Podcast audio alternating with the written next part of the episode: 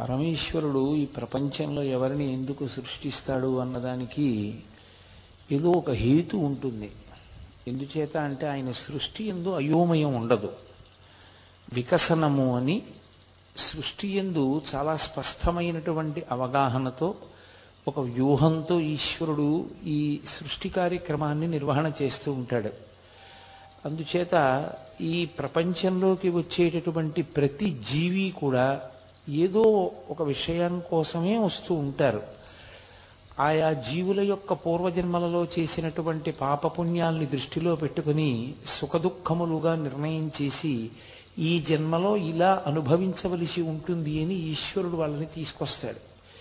అందుకే భగవాన్ రమణులు ఒకటికి పది మాటలు ఒకటే మాట చెప్తుండేవారు. ఎవరు ఎన్ని చేసినా జరగవలసినది జరుగుతూ ఉంటుంది అంటుండేవారు. కారణం ఏమిటంటే అదే పరమాచార్య స్వామి వారు కూడా తరచుగా అంటూ ఉండేవారు.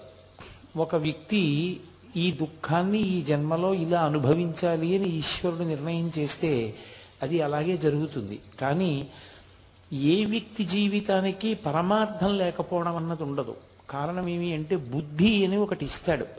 ఆ బుద్ధిని సక్రమంగా వినియోగించుకున్న నాడు బాహ్యంలో అందరికీ అబ్బా ఎంత కష్టంతో కూడుకున్న జీవితమో అనిపించినటువంటి వ్యక్తి అద్భుతమైనటువంటి స్థితిని పొంది మళ్ళీ పునరావృత్తిని పొందవలసిన అవసరం లేనటువంటి శాశ్వతమైన శివసాయుధ్య స్థితిని పొందడానికి కూడా అవకాశం ఏర్పడుతుంది. ఇది నిరూపణం చేసేటటువంటి ఒక అద్భుతమైనటువంటి వ్యక్తి యొక్క గాథ భగవాన్ రమణుల జీవితంతో ముడిపడింది. సూరి నాగమ్మ గారని ఆధునిక కాలంలో భగవాన్ రమణ మహర్షి యొక్క తత్వాన్ని తెలుసుకోవాలి అనుకున్న వాళ్ళందరూ కూడా తప్పకుండా చదివేటటువంటి గ్రంథాలు రెండు ఉంటాయి ఒకటి శ్రీ రమణలీల అని కృష్ణ భిక్షు అన్న ఆయన రచన చేశారు. చాలా అద్భుతమైనటువంటి గ్రంథం. అలాగే సూరి నాగమ్మ గారి లేఖలు. ఆవిడ పుట్టుకతో నిజంగా అయ్య బాబోయ్ ఇన్ని కష్టాలా ఒక్క మనిషి కనిపిస్తుంది. అసలు ఈవిడ కష్టాలు అనుభవించడానికే పుట్టిందా అన్నట్టుగా పుట్టారు ఆవిడ మహాతల్లి. మనకి కృష్ణా జిల్లాలో విజయవాడ దగ్గర మంగళగిరికి ముప్పై కిలోమీటర్ల దూరంలో ముప్పై మైళ్ళ దూరంలో ఒక గ్రామం. ఆ గ్రామం ఆ కొలను రాయి అని ఆ గ్రామానికి పక్కనే కలువ కొలను. ఆ కలువ కొలను అనబడేటటువంటి గ్రామంలో భోగీశ్వరుడు అన్న పేరుతో పరమేశ్వరుడు ఆరాధింపబడుతుండేవాడు శివాలయం. ఆ గ్రామంలో ఒక గొప్ప కుటుంబం. చాలా పెద్ద ఇల్లుట వారిది. అటువంటి ఇంటికి యజమానిగా ఉండి చక్కగా సంతానంతో సంతోషంగా ఉన్నటువంటి వ్యక్తి ఒకరున్నారు. ఆయన పేరు దోర్బల చినవెంకట శాస్త్రి గారు అని. వారికి పెద్ద కొడుకు పేరు వె వెంకట వ్యాఘ్ర నృసింహ శాస్త్రి తర్వాత కుమార్తె ఆమె పేరు కనకదుర్గ. ఆ తర్వాత మళ్ళీ ఇంకొక కొడుకు ఆయన పేరు శేషాద్రి శాస్త్రి. ఆ తర్వాత ఇంకొక కొడుకు శోభనాద్రి శాస్త్రి. ఆ తర్వాత ఒక కూతురు ఆమెకి నాగమ్మ అని పేరుంచారు ఇంతమంది అన్నదమ్ములు ఇంతమంది అన్నలు అక్క వాళ్ళకి చెల్లెలుగా పుట్టారు. ఈ చిన వెంకట శాస్త్రి గారి యొక్క కుమార్తెగా పుట్టినటువంటి నాగమ్మ గారి యొక్క దురదృష్టం ఏంటంటే ఆమె నాలుగవ ఏటనే తండ్రి గారు శరీరాన్ని విడిచిపెట్టేశారు. పదో ఏడు వచ్చేటప్పటికి తల్లిగారు శరీరాన్ని విడిచిపెట్టేశారు. ఆవిడికి పదకొండవ ఏడు కూడా రాకముందే ఏలూరు పట్టణంలో ఉండేటటువంటి సూరి రామనా రామావధాన్ల గారు అనబడేటటువంటి ఒకరి కుమారుడితోటి ఆమెకి వివాహం చేశారు. ఆమె ఇంకా ఆయనతో కలిసి సాంసారికమైన జీవనము ప్రారంభము చెయ్యకముందే భర్తగారు శరీరం విడిచిపెట్టేశారు. ఆవిడికి మిగల్చింది ఏమిటి అంటే ఆజన్మ బ్రహ్మచర్యం. ఆవిడ ఒక గదిలో పడుకుని ఉండేవారు. ఆవిడే రాసుకున్నారు. నా ఆశ్రమ జీవితము అని పుస్తకం రాశారు. ఆ పుస్తకం చదివితే నిజంగా హృదయం ఉన్న ఏ వ్యక్తికైనా అసలు ప్రథమ భాగం చదువుతుంటే కళ్ళ నీళ్ళు తిరుగుతాయి. అన్ని కష్టాలు పడ్డారు. ఆవిడ ఒక గదిలోనే ఉండిపోయారు కొన్ని నెలలు సంవత్సరాలు.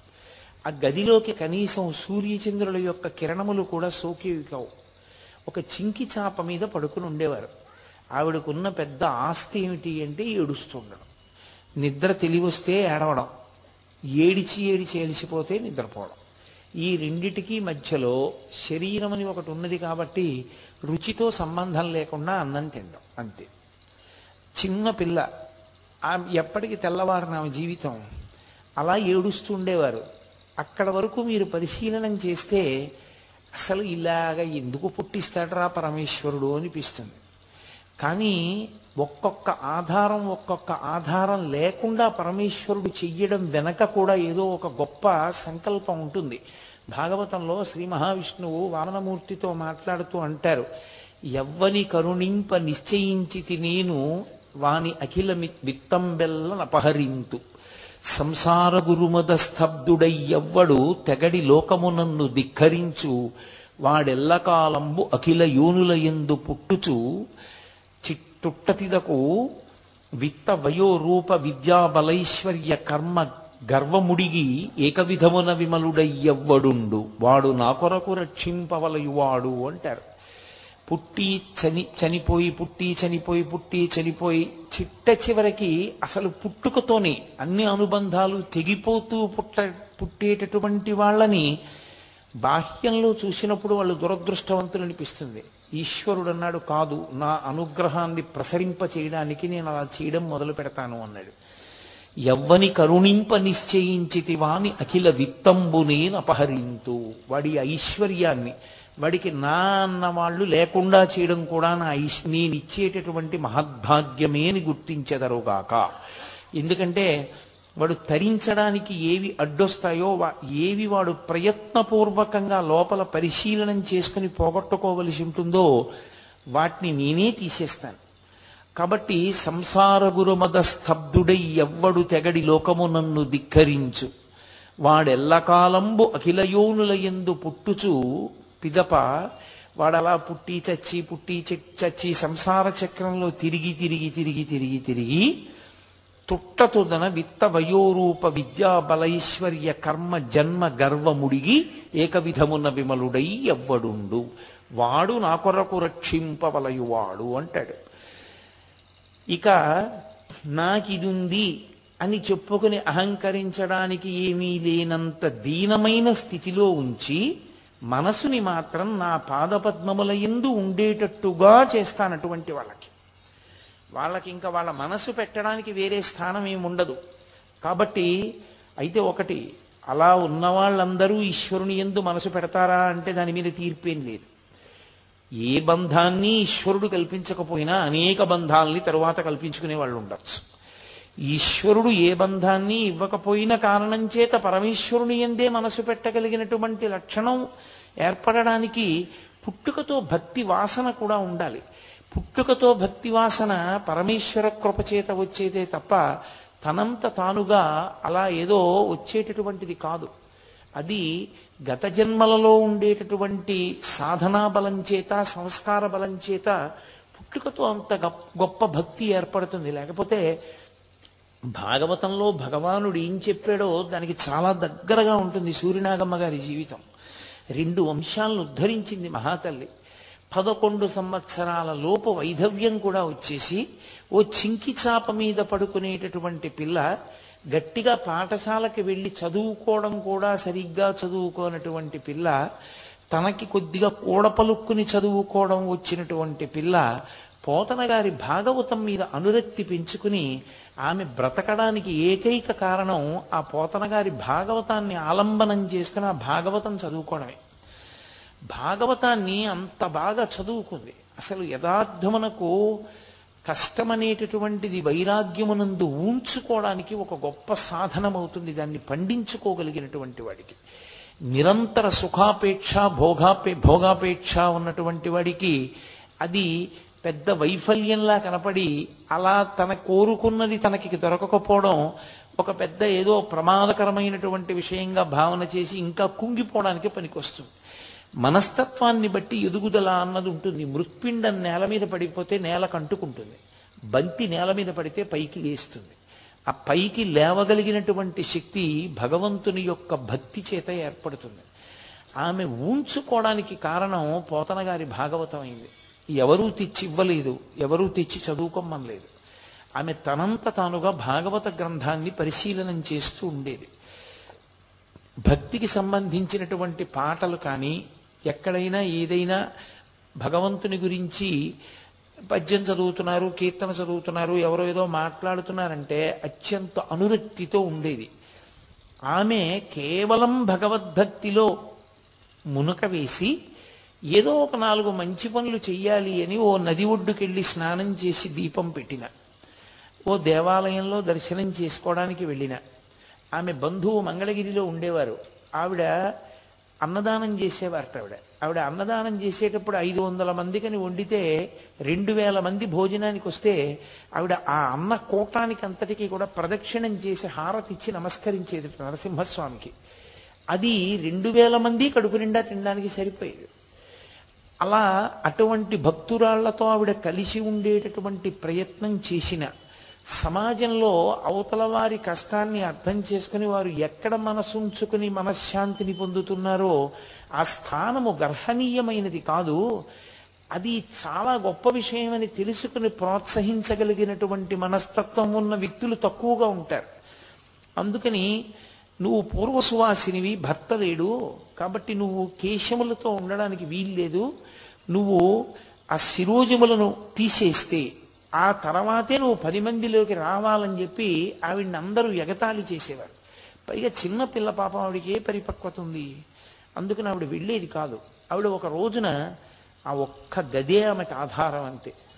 ఆ గదిలో కూర్చుని ఒక చింకి చాప మీద కూర్చుని భాగవతం చదువుకుంటోంది ఆవిడ. ఆ భాగవతం చదువుకుంటున్నప్పుడు భాగవతంలో ఆ కపిల మహర్షి కర్దమ ప్రజాపతి దేవహూతి ఆ దేవహూతికి గర్భస్థ పిండం అనుభవించేటటువంటి నరకము జనన మరణ చక్రమనందుండేటటువంటి దుఃఖం గురించి బోధ చేసినటువంటి తీరు చదువుకుంది ఆవిడ. చదివి ఆవిడ మనసుని హత్తుకుంది. తల్లికి దేవహూతికి కపిలుడు అంత గొప్పగా వేదాంతాన్ని చెప్పాడు.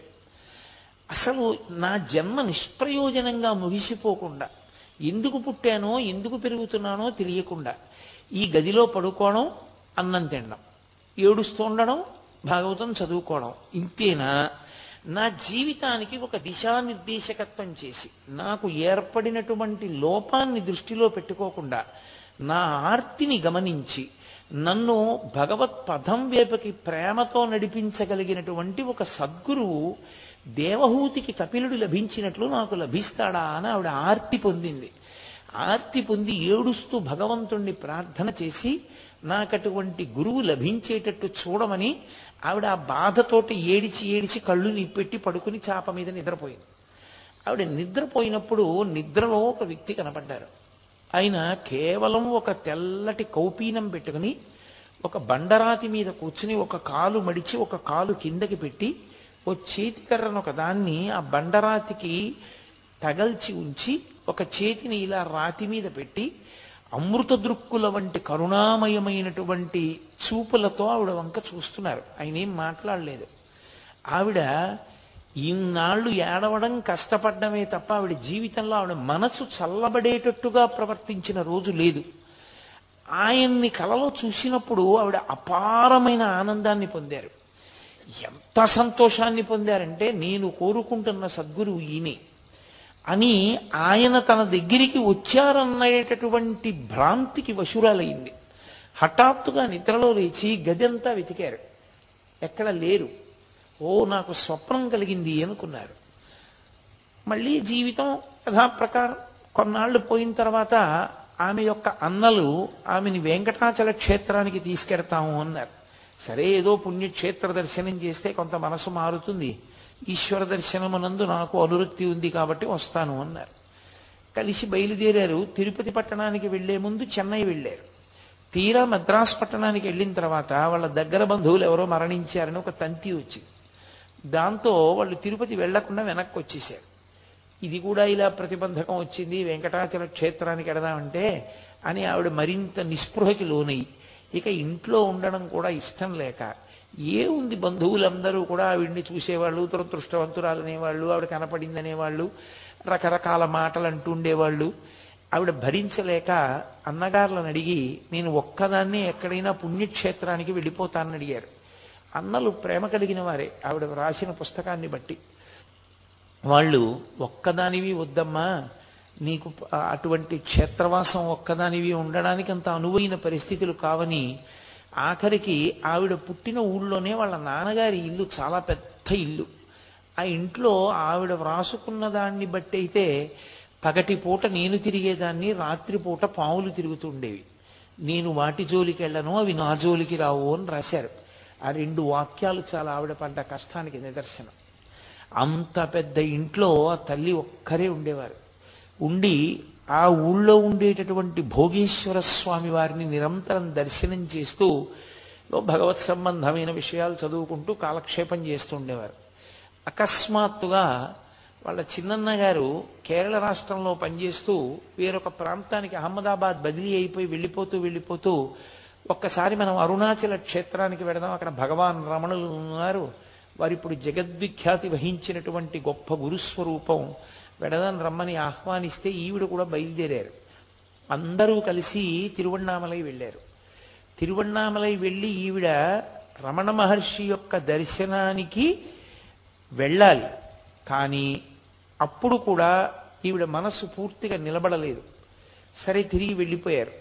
వెళ్ళిపోయిన తర్వాత తిరువన్నామలై వెడతాను తిరువన్నామలై వెడతాను అని అడిగితే ఎవరూ సహకరించలేదు వెళ్ళడానికి. ఒక్కతినే వెళ్ళమన్నారు అన్నగారు. ఎప్పుడు ఒక్కతే ఆవిడ వెళ్ళిన పాపానికి పోలేదు తెలియదు ఆవిడకి ఏమీని. సరే అలాగే ట్రైన్లో రిజర్వేషన్ చేయించారు ఆవిడ ఎక్కారు. తిరు ఏదో వెడుతూ వెడుతూ తిరుపతిలో దిగిపోయారు ఎవరో చెప్తే దిగి శ్రీకాళహస్తి వెంకటాచలం దర్శనం చేసుకుని తిరువన్నామలైకి చేరుకున్నారు. ఆ రోజుల్లో బ్రేక్ జర్నీ అని ఉండేది. ఆ బ్రేక్ జర్నీ రాయించుకుని కాళహస్తి తిరుపతి కూడా దర్శనం చేశారు. చేసి ఆ తల్లి తిరువన్నామలై చేరుకున్నారు. ఒక్కతే సత్రవుకు వెడితే ఒక్క ఆడదానికి గదివ్వమన్నారు. ఏదో ఆవిడతో కలిసి వచ్చిన వాళ్ళు నీకు గది దొరకపోతే మా ఇంటికి రమ్మన్నారు. వాళ్ళు ఇంటికి వెళ్ళారు. వాళ్ళు వచ్చావా అని సామాన్ లోపల పెట్టేశారు ఇంకా ఆవిడ గురించి పట్టించుకోలేదు. వరండాలోనే తిరిగారు పాపం. పక్కింటి వాళ్ళు ధైర్యం చెప్పారు.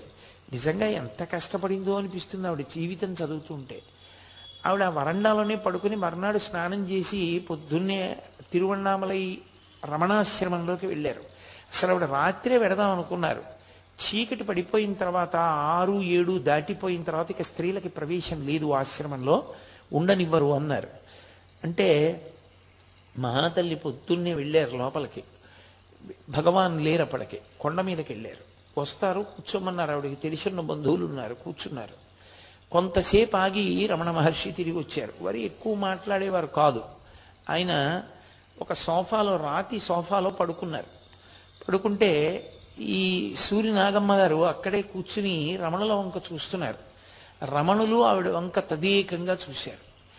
గతంలో ఆవిడికి స్వప్నంలో వచ్చినప్పుడు చూసినటువంటి సద్గురువు యొక్క చూపులకు ఆవిడ ఎటువంటి ప్రశాంతతని పొందారో అటువంటి ప్రశాంతతని పొందారు. విచిత్రం ఏమిటంటే రమణ మహర్షి శరీరం పడిపోయే పర్యంతము మధ్య మధ్యలో అన్నగారుల ఇంటికి అప్పుడప్పుడు వెళ్ళి రావడమే తప్ప ఆవిడ అరుణాచలంలోనే ఉండిపోయారు. అరుణాచలంలోనే ఉండిపోయిన రమణ మహర్షి ఆమెను ఎప్పుడు నీ భర్త పోయాడు నువ్వు ఒక్కదానివే ఉంటున్నావు అన్న మాట ఆయన తేలేదు. ఆవిడ్ని భగవంతుడి వైపుకి ఎలి ఎలా నడిపించాలో అలా జాగ్రత్తగా ఆయన ఎప్పుడెప్పుడు ఏ మాట మాట్లాడాలో ఆ మాట మాట్లాడుతూ ఆవిడ్ని నడిపించారు. ఆవిడ జీవితం ఎంత సార్థక్యాన్ని పొందిందంటే ఒకనకొకప్పుడు ఆవిడ ఒక పత్రికకి వ్యాసాలు రాసేవారు. ఆ తర్వాత మానేశారు. ఆ పత్రిక వస్తే దాని అడ్రస్ రమణాశ్రమానికి ఇస్తే ఆ పత్రిక వచ్చింది ఇది ఎలా వచ్చిందని అడిగారు. నేను గతంలో వ్యాసాలు రాశాను ఆ పత్రికే వచ్చింది ఇక్కడికి ఏం చెప్పారు. అకస్మాత్తుగా రమణ మహర్షి నోటి వెంట ఒక మాట వచ్చింది. భగవానుల నోటి వెంట వచ్చిన మాట ఎందుకు వ్యర్థమైపోతుంది? ఆయన నోటి వెంట వచ్చింది అంటే అంతే ఇంకా. ఆయన పక్కనున్న వాళ్ళని పిలిచి ఈమె పత్రికలకు విషయదానం చేస్తుందో అన్నారు. ఆవిడ తెల్లబోయారు. ఏమిటి పత్రికలకు విషయదానం చేస్తుంది అంటున్నారు నన్ను అనుకున్నారు. కానీ ఇప్పుడు నేను మొత్తం ఆ చరిత్ర అంతా చెప్పడం కుదిరే విషయం కాదు. తదనంతర కాలంలో సూర్య నాగమ్మ గారు ఈ దేశానికి కాదు ప్రపంచానికే ఒక మహోపకారం చేశారు. ఆవిడ రమణ మహర్షి ఆశ్రమంలో కూర్చుని అసలు భగవానులు నోరు విప్పి మాట్లాడేదే బహు తక్కువ. ఆయన మాట్లాడిన ప్రతి మాట వెనక ఏదో సందేశం ఉండేది. ఆయన ఎప్పుడెప్పుడు నోరు విప్పి వచ్చిన వాళ్ళతో ఏ మాట మాట్లాడినా ఆవిడ వెంటనే దాన్ని ఉత్తరం వ్రాసి వాళ్ళ అన్నగారికి పంపిస్తుండేవారు. వాళ్ళ అన్నగారు ఈ ఉత్తరాలన్నీ దాచారు. దాచి రమణులు ఎప్పుడెప్పుడు ఏ మాటలు మాట్లాడారో ఆ మాటలన్నింటినీ సూరినాగమ్మ లేఖలు అన్న పేరుతో పుస్తకంగా ప్రచురించారు. అది ప్రథమ భాగం ద్వితీయ భాగం తృతీయ భాగం చతుర్థ భాగం అని నాలుగు భాగాలుగా ముద్రణ పొందింది. నిజంగా ఆవిడ రచనా శైలి చూస్తే ఎంత అద్భుతంగా ఉంటుందో. మీరు రమణాశ్రమ లేఖలు చదువుతుంటే మీరు రమణ మహర్షి శరీరంతో ఉన్న రోజుల్లో నిజంగా తిరువണ്ണామలైలో రమణ మహర్షి ఆశ్రమంలో కూర్చున్నటువంటి అనుభూతిని పొందుతారు. ఎన్ని విషయాలకో అందులో పరిష్కారాలు లభిస్తాయి. రమణుల దగ్గరికి రకరకాల వ్యక్తులు వస్తుండేవారు రకరకాల ప్రశ్నలు అడుగుతూ ఉండేవారు. అన్నిటికీ కూడా ఆయా వ్యక్తులకు ఆయా వ్యక్తులు ఉన్న ఆశ్రమానికి తగిన రీతిలో ఆయన జవాబు చెప్తుండేవారు ఎప్పుడెప్పుడు రమణ మహర్షి ఏ ఏ జవాబు చెప్పారో దాన్ని ఒక్క అక్షరం కూడా విడిచిపెట్టకుండా అంత జాగ్రత్తగా ఆవిడ ఉత్తరం రాసి అన్నగారికి పంపారు. ఆ అన్నగారు అంత శ్రద్ధగాను దాచారు. దానివల్ల రమణ మహర్షి నోరు విప్పడం అనేటటువంటిది కావ్యకంఠ గణపతి ముని వలన సాధ్యమైతే నోరు విప్పి రమణ మహర్షి ఎప్పుడెప్పుడు ఏం మాట్లాడారు అన్నది ప్రతిరోజు తేదీ సమయంతో సహా ఆయా సందర్భాలు ఆయన మాట్లాడిన మాటలు ప్రపంచానికి అందడానికి ప్రధానమైన కారకురాలు సూర్యనాగమ్మ గారు. ఆ తల్లి రమణుల యొక్క సేవలో రమణ మహర్షిని గురువుగా స్వీకరించి అభ్యున్నతి మార్గంలో ప్రయాణం చేసి తన జీవితాన్ని తరింప చేసుకున్నారు. రమణ మహర్షి శరీరం పడిపోయేటటువంటి సమయంలో ఒక చిన్న గదిలో ఉన్నారు ఆయన. పక్కనే ఓ చిన్న స్నానాల గది ఒకటి ఉండేది. మీరందరూ చూసి ఉంటారు అరుణాచలం తిరు వెళ్ళిన వాళ్ళు ఆ రమణాశ్రమంలో చాలా చిన్న గది ఆ చిన్న గదిలోనే ఆయన శరీరాన్ని విడిచిపెట్టే పర్యంతము పడుకున్నారు. ఆ గదిలో పడుకుని ఉన్నప్పుడు ఆఖరణ ఆయన ఇంకా శరీరం విడిచిపెట్టేస్తారన్న రోజున కొన్ని వేల మంది వచ్చేసారు ఆయన దర్శనానికి. ఇంతమంది వస్తే దర్శనం కష్టమని వీళ్ళందరినీ కూడా ఒక వరుస క్రమంలో నిలబెడుతున్నారు పోలీసులు. కాబట్టి ఆవిడికి దర్శనం చేసేటటువంటి అవకాశం కూడా లేదు ఇంకా ఆఖరణ బాగా ఎత్తుగా ఉన్న ప్రదేశం మీదకి ఎక్కి నిలబడి చూస్తున్నారు ఆవిడ గదిలోకి. భగవాన్ నా జీవితంలో ఎన్నో పర్యాయాలు మీ దగ్గర కూర్చుని మీరు చెప్పిన మాటలు విన్నాను. ఎన్నో పర్యాయాలు ఆ మాటలన్నీ వ్రాసుకున్నాను. శాంతి లేని జీవితంలో శాంతిని పొంది భగవంతుని వైపుకి ప్రస్థానం చేశాను. ఇక మీ యొక్క కరుణాపూరితమైనటువంటి చూపులు మా మీద ప్రసరించే అవకాశం లేదా? ఒక్కసారి చూడలేరా? అని ఆవిడ అంత దూరంలో నిలబడి సంకల్పం చేశారు. మహానుభావుడు అంతటా నిండిపోయినటువంటి బ్రహ్మతత్వాన్ని పొందిన వ్యక్తి కనుక తన శరీరాన్ని కూర్చోపెట్టమని సూర్య నాగమ్మ గారు ఎటువైపు ఉన్నారో అటువైపుకి తల తిప్పి కళ్ళు విప్పి ఒక్కసారి చూశారు ఆవిడ వంక. ఆశ్చర్యం ఏంటంటే అప్పటి వరకు ఎన్ని మార్లో ఆవిడ మీ శక్తితో మీ అనారోగ్యాన్ని కుదుర్చుకుని బ్రతకండి బ్రతకండి అని కోరిన వ్యక్తి రమణ మహర్షి యొక్క శరీరం పొందుతున్నటువంటి ఖేదాన్ని చూసి ఆయన ఎంత కష్టపడుతున్నారో ఆ శరీరంతో చూసి వద్దు భగవన్ మా స్వార్థం కోసం మిమ్మల్ని శరీరంతో ఉండమని అడగలేం. ఆ శరీరం పడుతున్నటువంటి క్లేశాన్ని ఎలా తట్టుకుంటున్నారో అర్థం కావట్లేదు. ఇక వద్దు భగవన్ మీరు నిష్క్రమించండి. శరీరాన్ని విడిచిపెట్టి అంతటా నిండి మీరు ఎప్పుడు ఉంటారు. అక ఇక ఆ శరీరాన్ని వదిలిపెట్టేసేయండి అన్నారు. ఆవిడ అలా ప్రార్థన చేసి చేసి చెయ్యగానే భగవానుల కనురెప్పలు మూతపడ్డాయి. అంతే. ఆయన శరీరంలోంచి జ్యోతి బయటికి వెళ్ళిపోయి ఆఖరణ కూడా సూర్యనాగమ్మ గారి యొక్క ప్రార్థనని మన్నించారు రమణ మహర్షి. అంతటి భక్తి తత్పరత కలిగి ఒక గురువుని ఒక శిష్యుడు ఎంత భక్తితో అను- అనుగమించవలసి ఉంటుందో లోకానికి నిరూపణం చేసినటువంటి సాధ్వీమణి సూర్యనాగమ్మ గారు. ఎన్నో పుస్తకాలు ఉన్నాయి ప్రపంచ సాహిత్యంలో. కానీ ఆవిడ యొక్క పుస్తకాల్లాంటి పుస్తకాలు మాత్రం ప్రపంచ వాంగ్మయంలో మీకు దొరకవు. ఎందుచేతనంటే ఆవిడ కేవలం తను కూర్చుని వినడం కాదు. ఆవిడికి ఒకానొకప్పుడు ఒక పత్రిక యజమాని ఉత్తరం రాశాడు. అమ్మా కాళ్ళు ఉండి కుంటి వాళ్ళం. మేము వచ్చి రమణాశ్రమంలో కూర్చోవట్లేదు. కన్నులుండి గుడ్డి వాళ్ళం. భగవాన్ రమణలో దర్శనం చెయ్యట్లేదు. అలాంటి మాకు ఆవిడికి ఏ బంధం లేకపోవడాన్ని ఆవిడ అంత సద్వినియోగం చేసుకున్నారు. రమణుల దగ్గర కూర్చోవడం ఆధ్యాత్మిక గ్రంథాలు చదువుకుంటూ ఉండడం. ఆయన ఏది మాట్లాడినా అంత జాగ్రత్తగా వినడం దాన్నంతటినీ కూడా లేఖగా వ్రాయడం. దాని వలన ఏమైందో తెలుసా? నేను నోటితో చెప్తే మీకు అర్థం కాదు. మీరు నిజంగా రమణాశ్రమ లేఖలు పుస్తకం చదవండి. ఇక్కడ ఉన్న వాళ్ళలో చాలా మంది చదివి ఉన్నారు అని నేను అనుకుంటున్నాను. ఈ ముందున్న వాళ్ళలో ఎవరైనా చదివారా రమణాశ్రమ లేఖలు? రమణాశ్రమ లేఖలు పుస్తకాన్ని మీరు చదివితే అసలు మీరు ఒక రకమైనటువంటి అద్భుతమైన వాతావరణంలోకి ప్రవేశిస్తారు. రమణాశ్రమ లేఖలు చదువుతున్నప్పుడు ఆవిడ ఎంత అద్భుతమైన రచన చేశారంటే మీరు కొంతకాలం భగవాన్ రమణులతో కలిసి ఉంటారు.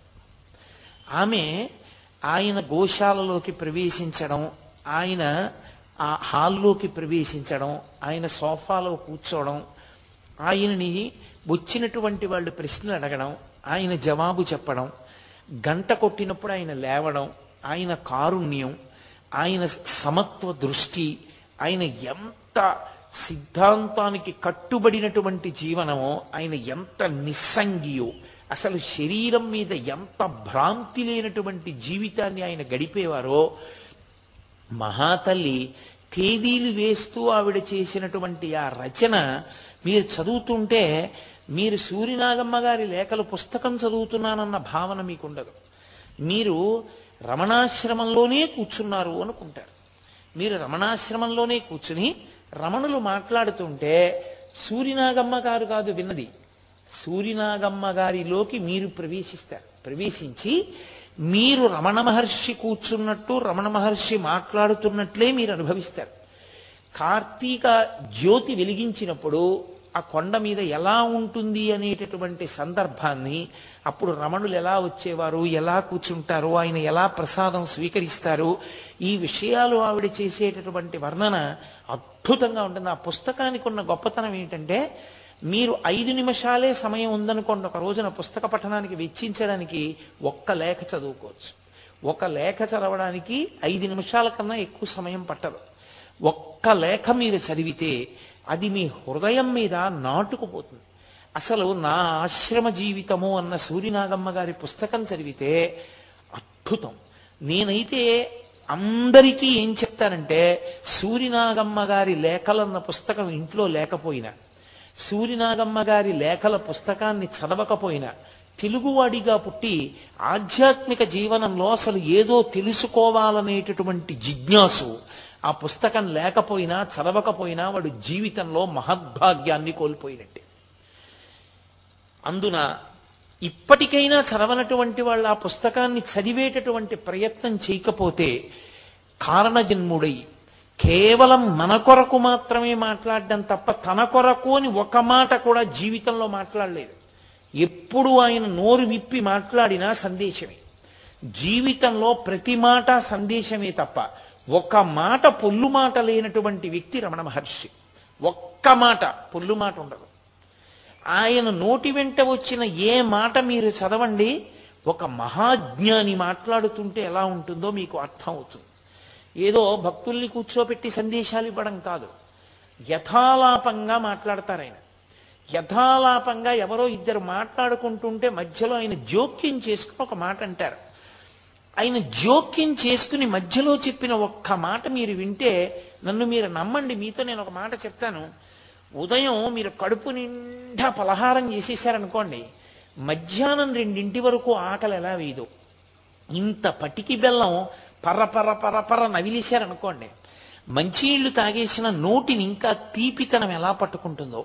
సూరి నాగమ్మ గారి లేఖల్లో ప్రతిరోజు ఒక లేఖ చదవడం మీరు అలవాటు చేసుకున్నారనుకోండి ఆ రోజంతా మీకు ఏదో అవ్యాజమైనటువంటి ప్రశాంతత ఉంటుంది. నేను ఈ సందర్భంలో మీతో ఒక మాట చెప్తాను. సూర్యనాగమ్మ గారి లేఖల పుస్తకాన్ని నేను చదివేటప్పుడు ఆ పుస్తకం అయిపోతుందేమోనని అయి మిగిలిన పేజీల వంక చూసి నేను బెంగ పెట్టుకున్న రోజులు ఎన్నున్నాయో. ఏదో మంచి ప్రసాదం దొరికితే దాన్ని బాగా అనుభవించి అనుభవించి తిన్నట్టు. నాకు చదివేయాలని ఉన్నా కూడా నిగ్రహించుకుని ఏదో ఒక్క పుట చదివి ఇక చదవకుండా ఆప్ చేసేవాడిని అయిపోతుందేమో అయిపోతుందేమో అని బహుశా మీకు నేను ఒక యథార్థం చెప్తున్నాను. నా జీవితంలో నాకు అత్యంత ప్రీతిపాత్రమైనటువంటి మాటలు చంద్రశేఖరేంద్ర సరస్వతి మహాస్వామి వారివి. కంచికామకోటి పీఠాధిపత్యం వహించిన పరమాచార్య స్వామి వారి మాటలు నాకు శిరోధార్యములు. వారంటే నాకున్నది ఎనలేని భక్తి. నేను శ్రీరామాయణం ఎలా చదువుతానో ఆ పరమాచారి స్వామి వారి గురించి ఎలా చదువుతానో అలా బహుశా నా జీవితంలో ఆవిడ లేఖల్లో ఎన్నో లేఖలు. నేను కొన్ని సంవత్సరాల క్రితం చదివిన. నిద్రలో కూడా నన్ను నిద్రలో అర్ధరాత్రి లేపి ఫలానా లేఖలో ఆవిడ తర్వాత వాక్యం ఏమిటి అంటే చెప్పగలిగినంతగా అవి నా మనసు మీద ముద్ర వేసేసుకున్నాయంటే అది ఎంత గొప్ప పుస్తకమో మీరు ఆలోచించండి. అసలు ఒక గురువు యొక్క వైభవం ఏమిటో మీరు తెలుసుకోవాలన్నా నాబోటిగాడు మాట్లాడడం కాదు రమణ మహర్షి మాట్లాడినప్పుడు వినాలి. రమణులకి నిజ జీవితంలో బాహ్యంలో ప్రకటనంగా గురువు లేరు. అరుణాచలేశ్వరుడే ఆయనకి గురువు. కానీ ఆయన ఒక గురువు గురించి ఉద్వేగంతో మాట్లాడితే ఎలా ఉంటుందో. అది కూడా అదేదో ఉపన్యాసం కాదు నాలా ఒక వేదిక మీద కూర్చుని మాట్లాడడం కాదు. ఒక హఠాత్ సంఘటనని ఆవిడ వర్ణిస్తారు ఒక లేఖలో. మీరు చదువుతున్నప్పుడు యథార్థంగా ఎలా ఉంటుందంటే మీరు చదువుతూ ఉండగా ఏమండి? అని ఎంత ముఖ్యమైన వ్యక్తి అవనివ్వండి. ఫోను. అని భార్య పట్టుకొచ్చినా సరే విసిరవతల పారైబుద్ధిస్తున్న ఫోన్. అంత అందంగా వర్ణిస్తుంది ఆవిడ. నేను మీకు ఒక ఉదాహరణ చెప్పవలసి వస్తే ఆవిడ రమణులు ఇలా అన్నారు. రమణులు ఇలా అన్నారు అని వ్రాయడం కాదు. ఆవిడ ఒక విషయాన్ని వర్ణించారు ఒక లేఖలో. కావాలంటే మీరు ఇంటికి వెళ్ళిన తర్వాత చూడండి. నాకు ఆ లేఖ పేరు గుర్తులేదు శీర్షికలు. కానీ లేఖల సారాంశం గుర్తుంది. ఒకచో రమణ మహర్షి దగ్గరికి రెండు రోజుల క్రితం ఒక వ్యక్తి వచ్చాడు. అతను దూరంగా కూర్చునేవాడు. మెల్లిమెల్లిగా మెల్లిమెల్లిగా కొద్ది కొద్దిగా కొద్ది కొద్దిగా జరగడం మొదలుపెట్టాడు దగ్గరికి. ఆఖరికి ఓ రోజు ఆయన సోఫాకి బాగా దగ్గరగా జరిగాడు. జరిగి చిత్తశుద్ధి పొందడానికి ఎవరి అవసరం ఉంటుంది అని అడిగాడు. చిత్తశుద్ధి పొందాలంటే గురువు యొక్క మాట వినవలసి ఉంటుంది. ఆ గురువు గారి మాటల్ని జీవితంలో ఆలంబనంగా చేసుకుని చిత్తశుద్ధిని పొందవలసి ఉంటుంది అని చెప్పారు. ఆయన ఈ మాట చెప్తే ఆ వచ్చిన వ్యక్తి ఆ కాలంలో ఉన్నటువంటి గురువులు ఒక నలుగురు ఐదుగురి పేర్లు చెప్పి ఈ ఈయనకి ఈ దోషం ఉంది ఈయనకి ఈ దోషం ఉంది గురువు ఎలా అవుతాడు? ఆయనకి ఆ దోషం ఉంది గురువు ఎలా అవుతాడు? అని మాట్లాడుతున్నారు. రమణులు వింటున్నారు. ఇంతలో ఆశ్రమవాసులు వచ్చి వాళ్ళకి తెలుసు రమణ మహర్షిని నిందించినా ఒప్పుకుంటారు కానీ ఆయనని ఆయన పరనింద చేస్తే అంగీకరించారు. రమణ మహర్షి సమక్షంలో అలా నింద చేస్తుంటే ఆయనకి కోపం వస్తుందేమోనని వెంటనే వచ్చినటువంటి ఆశ్రమవాసులు భగవాన్ ఎదురుగుండా అలా ప్రసంగించకూడదు మీరు వెళ్ళిపోండి ఇక్కడి నుంచి అన్నారు. వెంటనే రమణులు అన్నారు ఉండండి ఎందుకు ఆయన్ని పంపించేస్తారు? యథాతథంగా. ఆవిడ మాటలు విని మళ్ళీ దాన్ని యథాతథంగా వ్రాసేశారు అన్నయ్య గారికి లేఖ. ఎందుకు ఆయన్ని పంపిస్తారు? రెండు రోజుల నుంచి గమనిస్తున్నాను. దూరంగా కూర్చున్నాడు. నిన్నను ఒక ఆవిడ వచ్చి మాట్లాడడం చూశాడు. మెల్లిగా దగ్గరికి జరిగాడు. సోఫా దగ్గరికి వచ్చాడు. మూట విప్పాడు. లోపల ఉన్నవన్నీ బయట పెట్టాలిగా. గురువుని వెతుక్కోవయ్యా నేనంటే సమర్థుడైన గురువు ఎక్కడున్నాడు లోకంలో అని గురువులకి వంకలు పెడుతున్నాడు. మహానుభావుడు దత్తాత్రేయ స్వామి వారికి సముద్రం దగ్గరికి వెడితే తరంగంలో గురువు కనపడ్డాడు. ఒక పక్షిలో గురువు కనపడ్డాడు. వేశ్యలో గురువు కనపడ్డాడు. ఈయనకి మాత్రం లోకంలో గురువు కనపడలేదు. అని గడగడ గడ గడ గడ గడ గురువు యొక్క వైభవాన్నంతటినీ కూడా ఇలాంటి వ్యక్తులకి గురువుల యొక్క వైభవం ఎక్కడ కనపడుతుంది? ఇవాళ ఇక్కడికి వచ్చాడు రేపొద్దున్న ఇక్కడి నుంచి ఇంకో చోటు కడతాడు. వెళ్ళి ఆయనకేం తెలుసు? నేను అడిగితే ఏమీ చెప్పలేకపోయాడంటాడు. అక్కడ మాటలు ఇక్కడికి తీసుకొచ్చి చెప్తాడు. ఈయన జీవితంలో ఎలా వృద్ధిలోకి వస్తాడు? గురు వైభవం అవుతుంది అని ఆయన సరళంగా ఆ ఉద్వేగంతో మాట్లాడిన మాటలు ఏమున్నాయో అవి రమణులు ఇలా అన్నారు రమణులు అలా అన్నారు అని కాకుండా రమణుల మాటల్ని యథాతథంగా ఆవిడ వ్రాసేసి చిట్ట చివరికి ఒక నెమలి వచ్చి పెద్ద క్రంకణం చేస్తుంది. చేస్తే తెచ్చిపెట్టుకున్న కోపమే తప్ప నిజమైన కోపం అయితే కదూ? తన సహజ స్థితిలో పరమ సంతోషంగా నెమలి వంక చూస్తే ఆ నెమలి దగ్గరికి వచ్చినప్పుడు దాన్ని తడిమి దానికి జీడిపప్పు పెట్టినటువంటి భగవానుల యొక్క విశేషంతో ఆవిడ లేఖ పూర్తి చేసి అమ్మాయికి పోస్ట్ చేస్తారు. ఎన్ని ఉత్తరాలు. ఆవిడ తేదీ వేసి రమణులు ఎప్పుడెప్పుడు ఏ సందర్భంలో ఏం మాట్లాడారు? ఆ ఒక్క లేఖ మనం చదివామనుకోండి గురువుల విషయంలో ఎలా బతకాలి? గురువుల విషయంలో ఎలా దోషం ఎంచకూడదు? మనం ఎలా గురువుని గౌరవించాలి?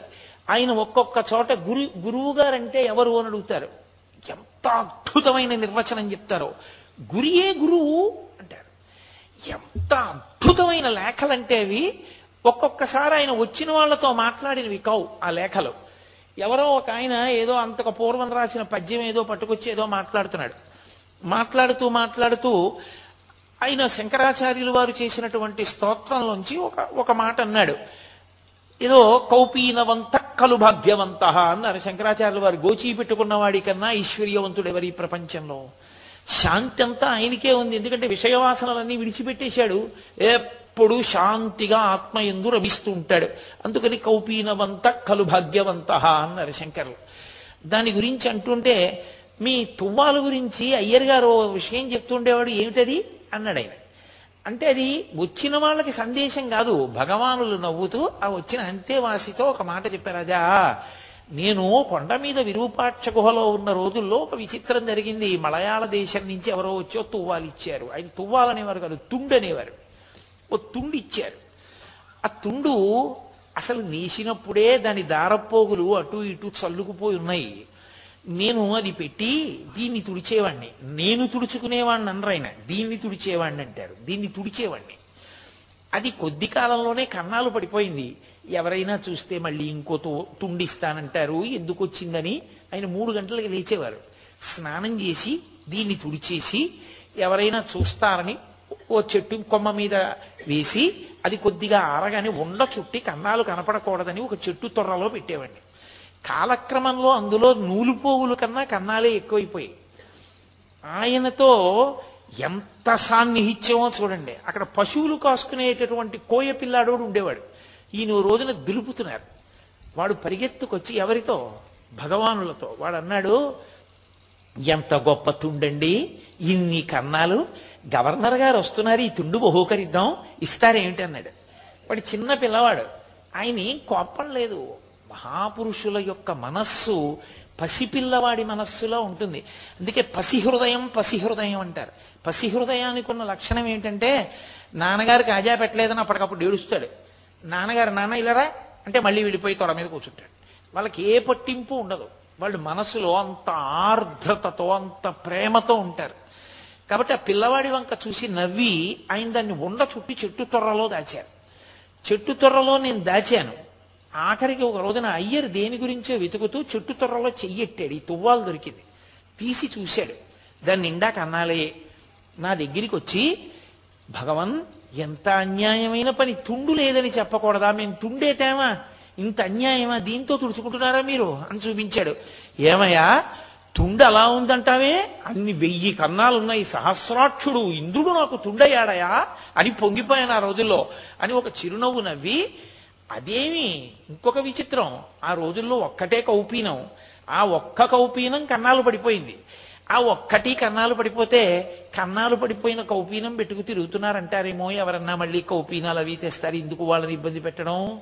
అని గిరి ప్రదక్షిణం చేస్తూ ఒక ముళ్ళ పొదలోకి వెళ్ళి ఓ రక్కసిముళ్ళు ఒకటి విరిచి ఇంకొక రక్కసిముళ్ళుతో దానికి కన్నం పెట్టి ఆ గోచి ఊడతీసి అందులోంచి దారాలు తీసి ఆ- రక్కసిముళ్ళుకి రక్కసి ఎక్కించి అందులోని దారంతో ఆ గోచీకున్న కన్నాలు కుట్టుకుని అక్కడక్కడ కొంచెం పొట్లం విచ్చినట్టు విచ్చితే అది ఎవ్వరికీ కనపడకుండా సర్దుకుని గోచీ పెట్టుకుని సంతోషంగా గిరి ప్రదక్షిణం చేస్తుండే కార్యక్రమం జరుగుతుండేది.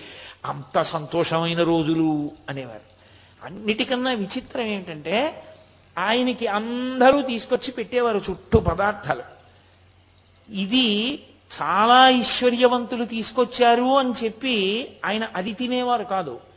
సంకటి దగ్గర నుండి అందరూ తెచ్చిన వాటిలోంచి కొద్ది కొద్దిగా కొద్ది కొద్దిగా కొద్ది కొద్దిగా తీసుకుని నోట్లో వేసుకుంటుండేవారు. మహాపురుషుడు నిజంగా ఒక జ్ఞాని ఎలా బ్రతుకుతారో ఒక జ్ఞాని జీవితం ఎలా ఉంటుందో ఆయన మాట్లాడితే ఎలా ఉంటుందో ఆయన కదిలితే ఎలా ఉంటుందో ఆయనకి శరీర స్పర్శ ఎంత లేకుండా ఉంటుందో ఆవిడ వ్రాసిన లేఖలు చదివితే తెల్లబోతారు మీరు. అసలు ప్రపంచానికి తెలియని రహస్యం. ఒక్క సూర్యనాగమ్మ గారి లేఖల వలన బయటికి వచ్చింది అందరూ రమణులకు సర్కోమా వచ్చింది అనుకున్నారు. ఎన్ని ఆపరేషన్లు చేసినా సెలేసింది అది. ఆయనే శరీరాన్ని త్యజించారు.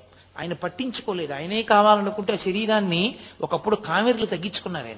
ఆయన తగ్గించుకోగలరు సూర్య నాగమ్మ గారు ఎన్నో పర్యాయాలు అడిగారు. భగవన్ ఈ వ్యాధి తగ్గించుకోకూడదా అని. ఆ ఏదో అంటున్నారు. చూద్దాం అనేవారు అంతే తప్ప పట్టించుకునేవారు కాదు. అంత నొప్పి అంత బాధతోటి అసలు ఎన్నడూ బాధగా ఉందని కూడా అనేవారు కాదు. ఆ రాతి సోఫా మీద అలాగే చేయి పెట్టి కూర్చునేవారు. అలాంటి ఆయన ఒకప్పుడు మరుగుదొడ్డికి వెడుతూ వెడుతూ పడిపోయారు. పడిపోయినప్పుడు దెబ్బ తగిలి వెన్నుపూసల కింద ఉన్నటువంటి నరం తెగిపోయింది. ఆ నరం తెగిపోయినటువంటి కారణం చేత నిత్తురు కారిపోయి వారి గోచి అంతా తడిసిపోయింది. అసలు దాని పోటు ఇంకా అంతా ఇంత కాదుట. అసలు సాధారణంగా ఏం చెప్తారంటే సర్కోమా కానీ వస్తే అలా సెలవేసి బద్దల ఈ నిత్తురు కారిపోతుంటే లోపల నీరసం అంత నిత్తురు పోయి. దానికి తోడు విపరీతమైన పోటు. దానికి తోడు వెన్నుపూసలో నరం తెగిపోయింది. ఆ నడు అంత పోటు. ఆయన కనీసం చాలా నిప్పిగా ఉంది అని ఎప్పుడూ అనేవారు కాదు. ఏమిటో ఇదేమో నిప్పెడుతుంది. ఇదేమో బాధపడుతుంది. డాక్టర్లను చూపించి వాళ్ళేమో తగ్గిస్తామంటారు. వాళ్ళు రేడియం సూదులు కట్టారు. ఇదేమో తగ్గనంటుంది. వాళ్ళేమో తగ్గిస్తానంటారు. చూస్తున్నాం తమాషా ఎవరు గెలుస్తారో అనేవారు. తప్ప ఇంత నిప్పెడుతోంది నా- నాకు నిప్పెడుతోంది అన్న మాట ఆయన ఎప్పుడు వాడలేదు. ఆయన నేను ఆత్మ. ఇది ఆత్మచేత ధరింపబడినది. సర్వకాలముల ఎందు ఆ సత్యమైనటువంటి నేను ఎందు మాత్రమే విహరిస్తుండేవారు ఆయన. అందుకే తరచుగా చెప్పేవారు అద్దె కొంప అద్దె కొంపలో ఉన్నవాళ్ళం అంటుండేవారు అద్దె కొంపలో ఉన్న యజమాని ఎప్పుడు సొంత ఇల్లు కట్టుకుందామా ఎప్పుడు సొంత ఇల్లు కట్టుకుందామా అని చూస్తూ ఉంటాడు. సొంత ఇంట్లోకి వెళ్ళిపోయిన తర్వాత అమ్మయ్యా సొంత ఇంట్లోకి వచ్చేసానని ఎంత చిన్న ఇల్లు అయినా అందులో అణిగిపోతాడు. అణిగిపోయి సంతోషంతో అణిగిపోవడం అంటే అందులో అంత సంతోషంతో ఇమిడిపోతాడు. అలా ఇది అద్దె కొంప. ఈ లోపల ఉన్నవాడు బయట కాపలా పెట్టుకుంటాడు ఎవరైనా వస్తారని. ఓ కుక్క బయట తిరుగుతున్నట్టే ఊపిరి తిరుగుతూ ఉంటుంది లోపలికి బయటికి. లోపల ఉన్నవాడు లోపల ఉంటాడు ఏవి లోపలికి రావు. బయటికి పోయేటప్పుడు ఈ కుక్కని కూడా పట్టుకుపోతాడు బయటికి.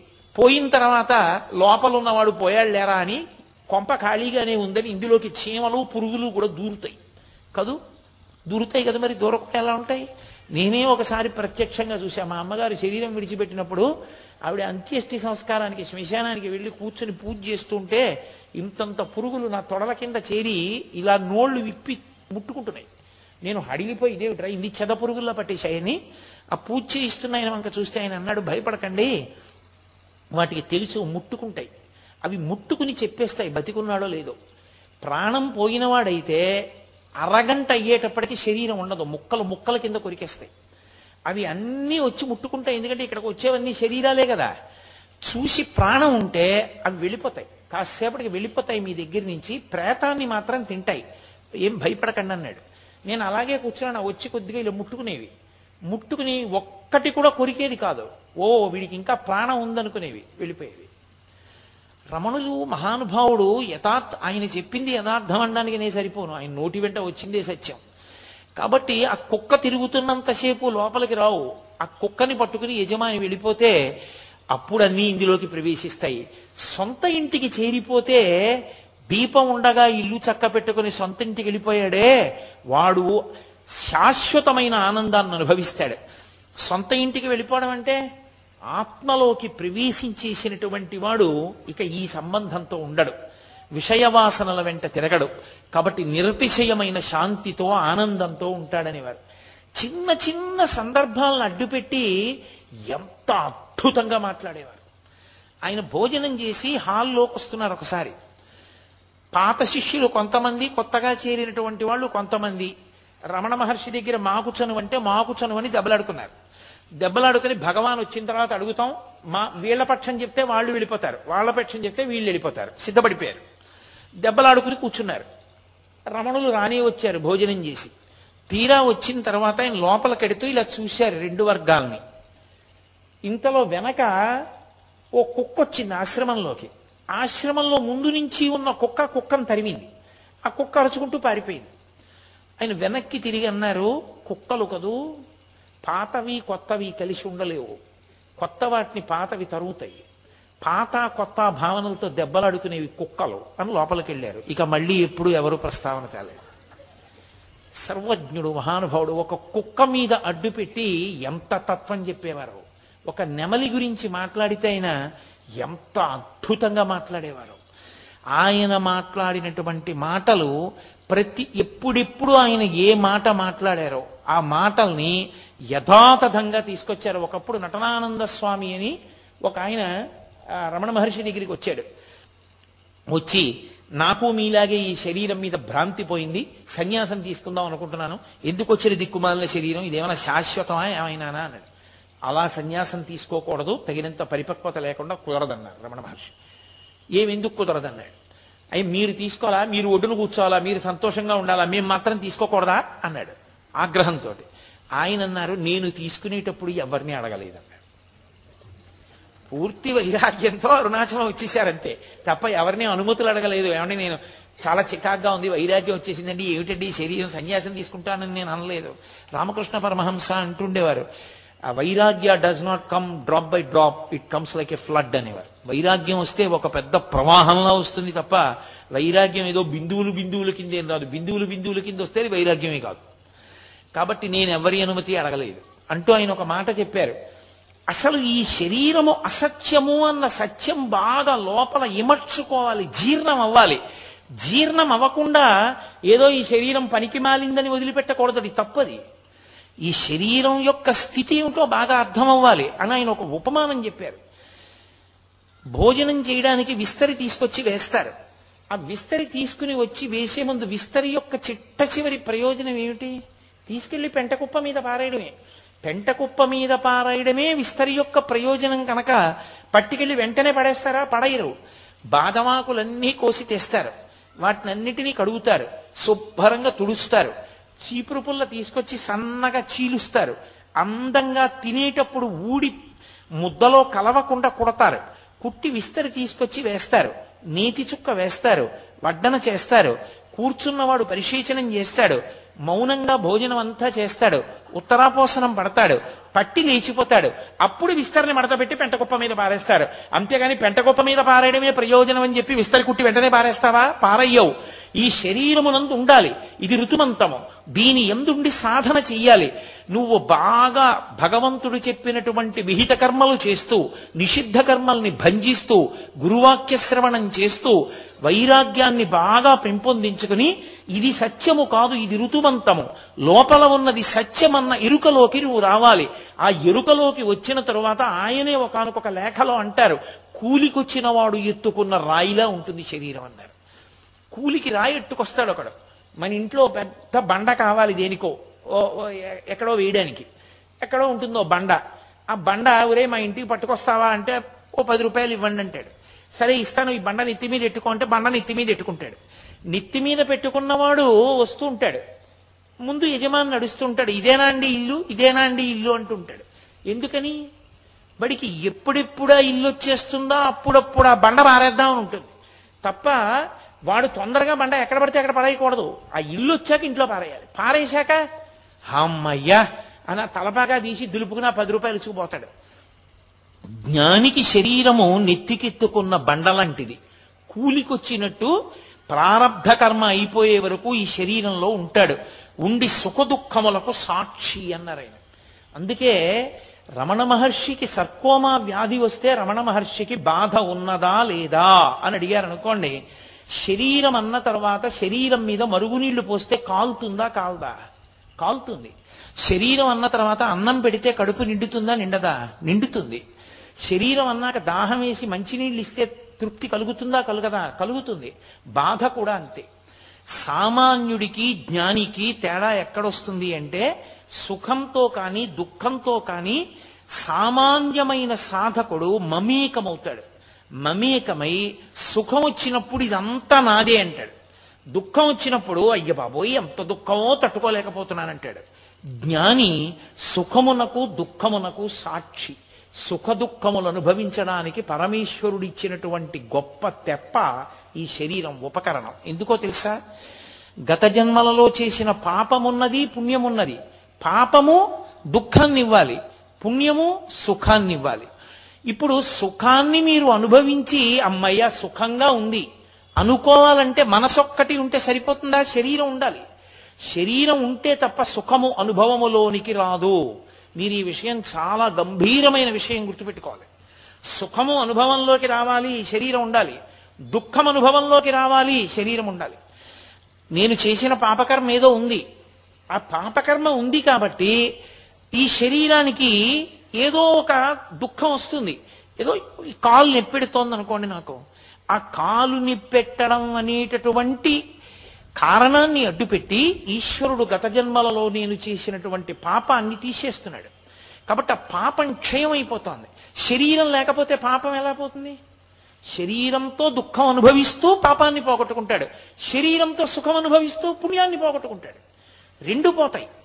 కాబట్టి రెండు పోగొట్టుకోవడానికి సుఖ దుఃఖముల కొరకు శరీరం ఉండాలి. దాంతో మనం పోగొట్టుకుంటాం. జ్ఞాని ఆయనకి సుఖము దుఃఖము ఆయనకి అన్వయం అవ్వదు. ఎందుకు అవదు అంటే ఒకటే కారణం. ఆయన ఈ శరీరం మనకు సాక్షి. దీన్ని వేరుగా చూస్తూ ఉంటాడు. చూడండి మనం ఇక్కడ నిప్పెడుతోందండి అంటాం. అంటే ఇక్కడ నిప్పెడుతోందండి అంటే దీనికి నిప్పెడుతోందని తెలుసుకుంటున్నదొకటి నిప్పి లేకుండా వేరుగా ఉందా లేదా సాక్షిగా? ఆ సాక్షిగా ఉన్న అసలు నేను నేను. ఇది నా చేత ధరింపబడింది. అందుకే దీనికి ఎంత దుఃఖం రానివ్వండి. ఎంత కష్టం కలగనివ్వండి. సాక్షి. ఇది ఎలా ఉంటుందంటే పోతన గారు భాగవతంలో ఓ శ్లోక రచన చేస్తూ ఆయన ఒక మాట అన్నారు. ఆ ఆలుమగలుంటారే వాళ్ళిద్దరూ కూడా జీవితంలో భర్త ఏ ఇంటెన్సివ్ కేర్ యూనిట్లోనే ఉన్నాడు అనుకోండి భార్య అక్కడే కూర్చుంటుంది. చూసి బాధపడుతుంటుంది అయ్యో పాపం ఆయన ఇంటెన్సివ్ కేర్ యూనిట్లో ఉన్నారు ఇంత బాధపడుతున్నారు అనుకుంటూ ఉంటుంది. అనుకుంటూ ఉంటుంది కానీ మగలు తగులు కారే మగువలకును అంటారు. ఆమె ఏమైనా ఆయన బాధని పుచ్చుకోగలదా? పుచ్చుకోలేదు. ఆయన ఇంత బాధపడుతున్నారు అని తను తెలుసుకుంటుంది. అలా ఇది చాలా బాధపడుతోంది చాలా దుఃఖపడుతోంది అని గమనిస్తూ ఉంటాడు ఆయన అంతే. తాను ఆత్మగా సాక్షిగా ఉంటాడు. తప్ప మమేకము కాడు. అందుకే సుఖమునందు మమేకం లేదు. మమేకం లేదు కాబట్టే బరోడా మహారాణి గారు పంపించినటువంటి బందర్ లడ్డు ఇలా పట్టుకున్నారు తిందామని. తినబోతున్నారు. ఆయన కొండ మీద ఉండగా సంకటి తెచ్చేటటువంటి ఒక అవ్వ సంకటి పట్టుకుని వచ్చి తచ్చాడుతోంది. ఇప్పుడు ఇంత మహారాణులు పంపించిన లడ్లున్నాయి నేను పట్టుకొచ్చిన సంకటి తింటారాయన అని. ఆయన చూసి ఆ ఆ, అవ్వా చాలా కాలమైంది రా రా రా రా అన్నారు. అయ్యా మీకు సంకటి తెచ్చేదాన్నని తింటారని సంకటి తెచ్చానంది. ఆయన వెంటనే ఆయనకి నిజానికి ఇష్టాయిష్టములు లేవు. చేత్తో పట్టుకున్న లడ్డు పక్కన పెట్టి నాకు ఆ సంకటి చాలా ఇష్టం. ఈ లడ్డు మీరు పుచ్చుకోండి. నేను ఆ సంకటి తాగుతానని సంకటి తాగారు. దీనికి ఆయన కొరకు కాదు. ఆ వచ్చినటువంటి అవ్వ కొరకు. ప్రతి విషయంలోనూ సాక్షిత్వమే తప్ప అసలు సంఘం ఉండదు. ఆ స్థితికి చేరిపోయిన వాళ్ళకి సంచితం దగ్ధం అయిపోతుంది అందుకే అందరూ ఈ శరీరాన్ని విడిచిపెట్టే ముందు లోపల విపరీతమైన బాధ పొందుతారు. అయ్యి బాబోయ్ పడిపోతోంది శరీరం పడిపోతోంది శరీరం పడిపోతోంది. నేను చచ్చిపోతున్నాను నేను చచ్చిపోతున్నానని జ్ఞాని ఒక్కడే ఈ శరీరం పడిపోతుంటే అమ్మయ్యా అంతటా నిండి నిబిడీకృతమైపోయినటువంటి ఆత్మగా తప్ప ఒక చిన్న శరీరంలో ఉండవలసిన అవసరం ఇక నాకు లేదు అని ఆనంద భాష్పాలు కారుస్తూ శరీరాన్ని విడిచిపెడతాడు. అందుకే రమణులు ఆఖరణ శరీర పతనం అయ్యేటటువంటి సమయంలో ఆనంద భాష్పాలు కన్నుల వెంట కార్చి లోపల నుండి జ్యోతి పైకి లేచింది. లేచి అరుణాచల పర్వతంలోకి ప్రవేశించింది.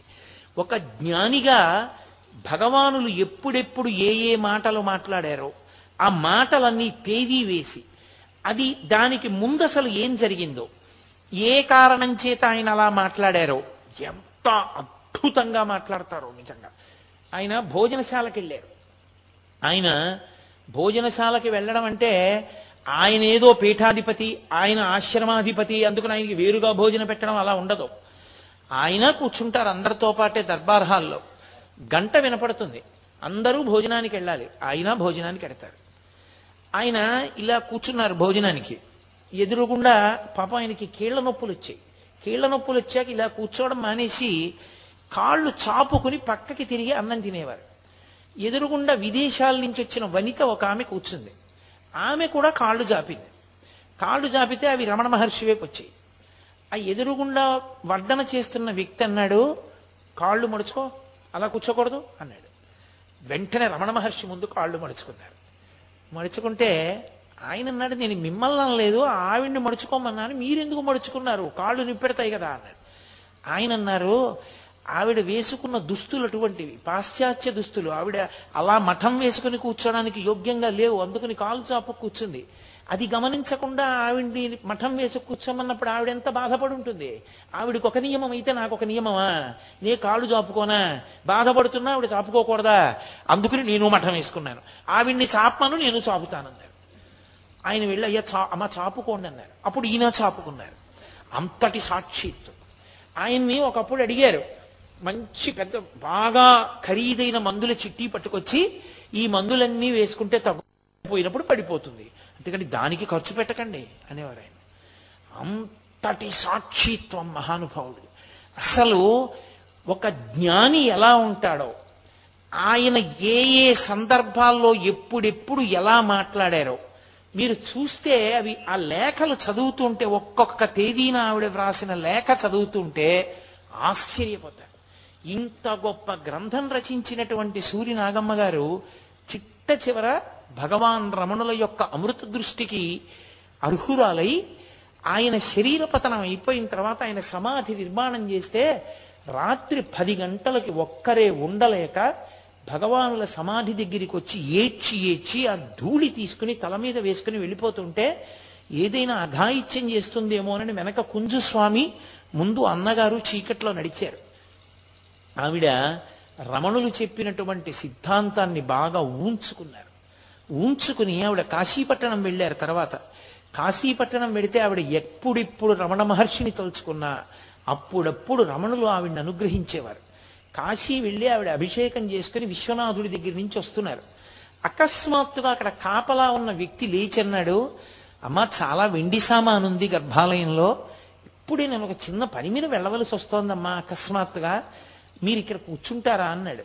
మీరెవరు? ఏమిటి? అని అడిగాడు. విజయనగరం దగ్గర మేము అక్కడ విజయవాడ దగ్గర ఉంటాం. మా వదినకి అస్వస్థత కలిగి కాశీ వచ్చాక ఇబ్బంది పడుతోంది నేను వెళ్ళిపోవాలన్నారు ఆవిడ. అమ్మ కూర్చోండి ఇప్పుడే వచ్చేస్తానన్నాడు. ఆవిడ కాశీ విశ్వనాథుని యొక్క మందిరంలో అంతకు ముందే రమణుల్ని ప్రార్థించారు. కొంతసేపు అక్కడ ఉండాలని. గంట గంటన్నర సేపు అక్కడే ఉండిపోయి ఆమె భద్రతా విధిని ఆవిడ నిర్వహించారు.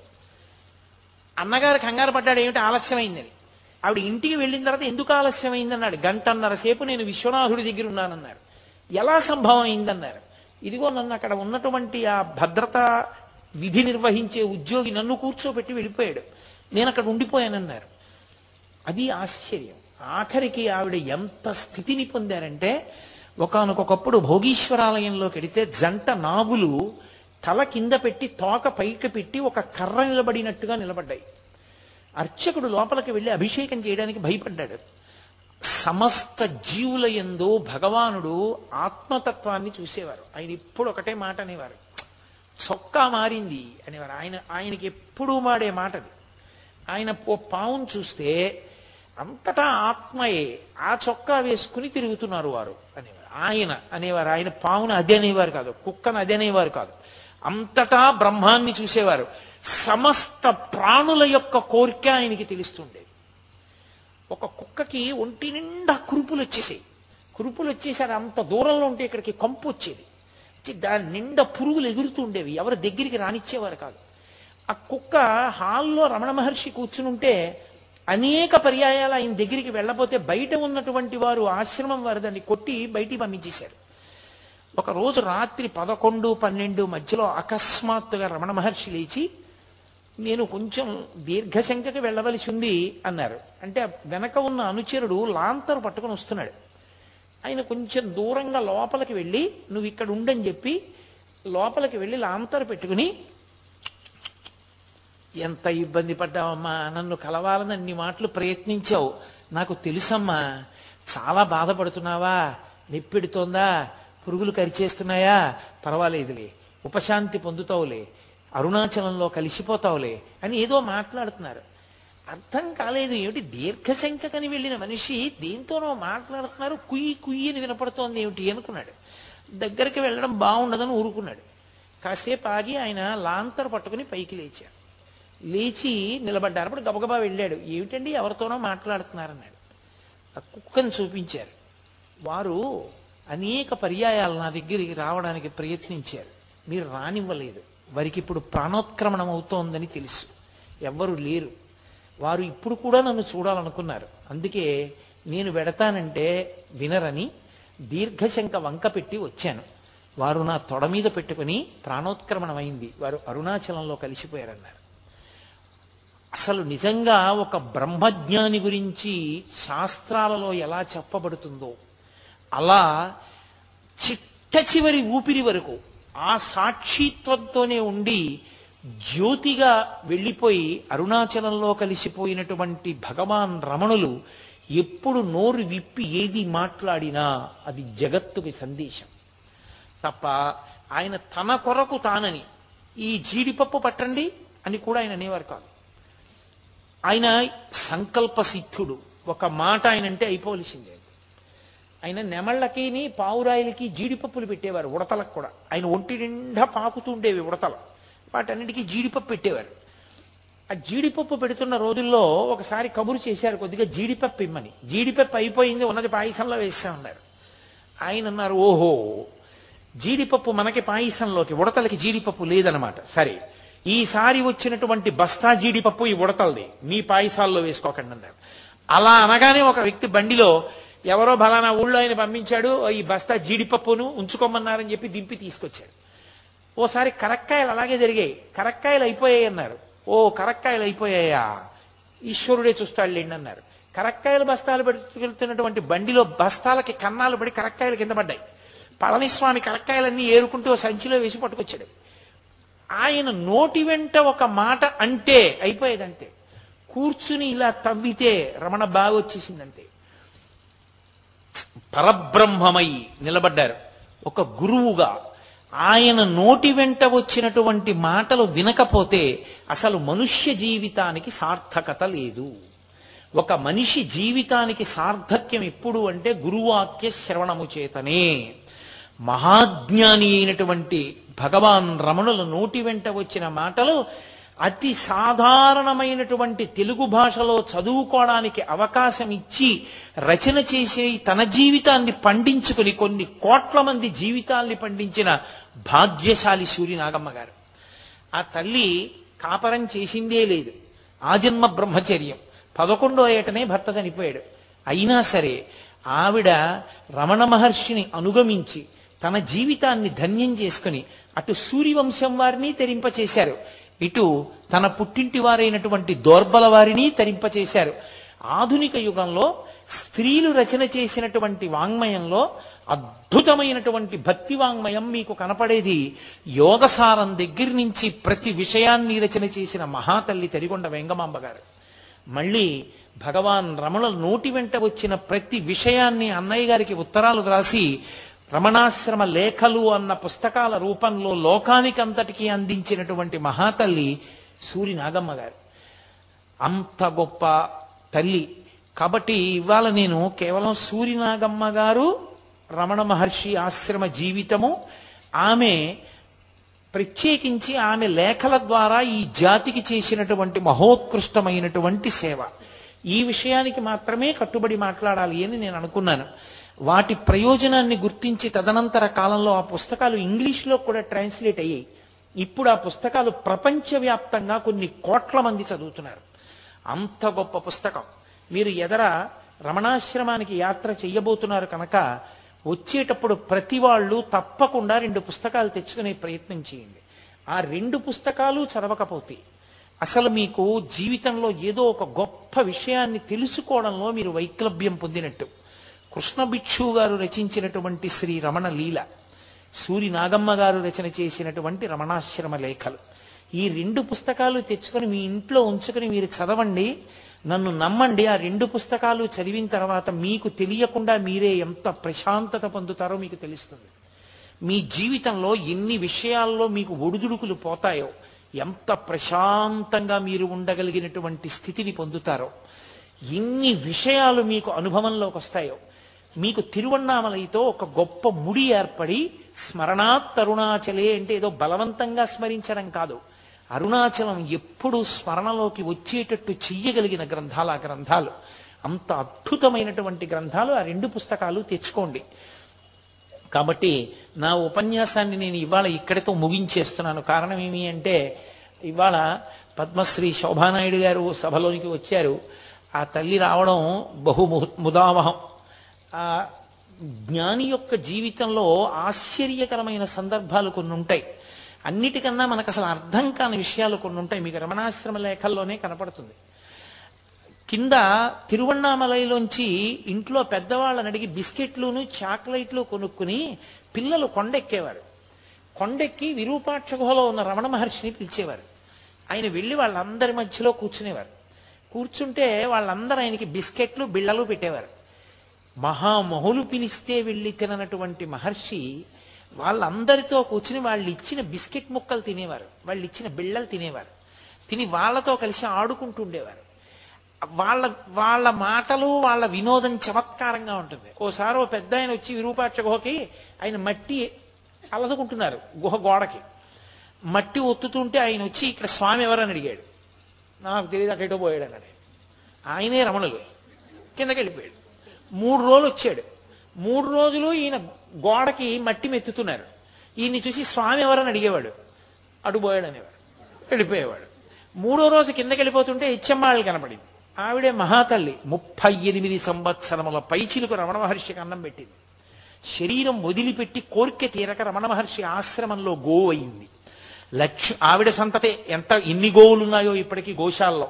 ఆఖరణ రమణ మహర్షి యొక్క తొడ మీద తల పెట్టి ఆఖరి ఊపిరి విడిచిపెట్టి అరుణాచలంలో కలిసిపోయి ఒక సన్యాసికి ఎలా భూ స్థాపితం చేస్తారో అలా చేశారు రమణాశ్రమంలో ఆ గోవుకి. ఇప్పటికీ మీరు లోపలికెడితే కనపడుతుంది. అది వల్లి ది డీర్ అని కనపడుతుంది. ఒక జింక వీటన్నిటికీ సమాధులు కనపడతాయి. భగవాన్ రమణులు స్వయంగా కట్టించారు. ఆ పిల్లలతో ఆయన ఆడుకుంటుండేవారు పైన. చూసిన వాళ్ళు తెల్లబోయేవారు. ఏమిటి ప్రపంచ ప్రఖ్యాత యోగి పుంగవుడు? ఇంతటి మహాజ్ఞాని. ఆత్మతత్వాన్ని అనుభవించగలిగిన యోగి చిన్న పిల్లలతో ఆడుకుంటుంటారేమిటినా ఈ వీళ్ళు తెచ్చిన బిస్కెట్ ముక్కలు తినడం చాక్లెట్లు తినడం ఇలాంటివి చేస్తారేమిటి అనుకునేవారు. పసిపిల్లలు ఎలా ఉంటారో యోగి అలా ఉంటాడు. నేను తల్లి శోభానాయుడు గారు చేసినటువంటి నృత్యాలు చాలా చూశాను. చాలా చూశానంటే క్యాసెట్స్ చూశాను. ఒకప్పుడు ఏమి ఇప్పటికీ కూడా నాకు శోభానాయుడు గారి నృత్యం అంటే నాకు నా భార్యకి అంత ప్రీతి. ఆ ఆఫీస్కి మధ్యాహ్నం సెలవు పెట్టేసి రాజమండ్రిలో ఆనం కళా కేంద్రంలో ఆవిడ నృత్యం ఉంటే ప్రత్యేకంగా బస్సులో రాజమండ్రి వెళ్ళి ఆవిడ నృత్యం చూసి రాత్రి ఇంటికి తిరిగి వస్తుండేవాళ్ళం మేము. ఆవిడ సాయిబాబా గారి యొక్క నృత్య రూపకాన్ని చేసినప్పుడు నిజంగా ఒక జ్ఞాని పిల్లలతో కలిసి ఆడుకున్న సన్నివేశం ఎలా ఉంటుంది అన్నదాన్ని చేయడం సాధ్యమయ్యే విషయం కాదు. అది చాలా చాలా కష్టం.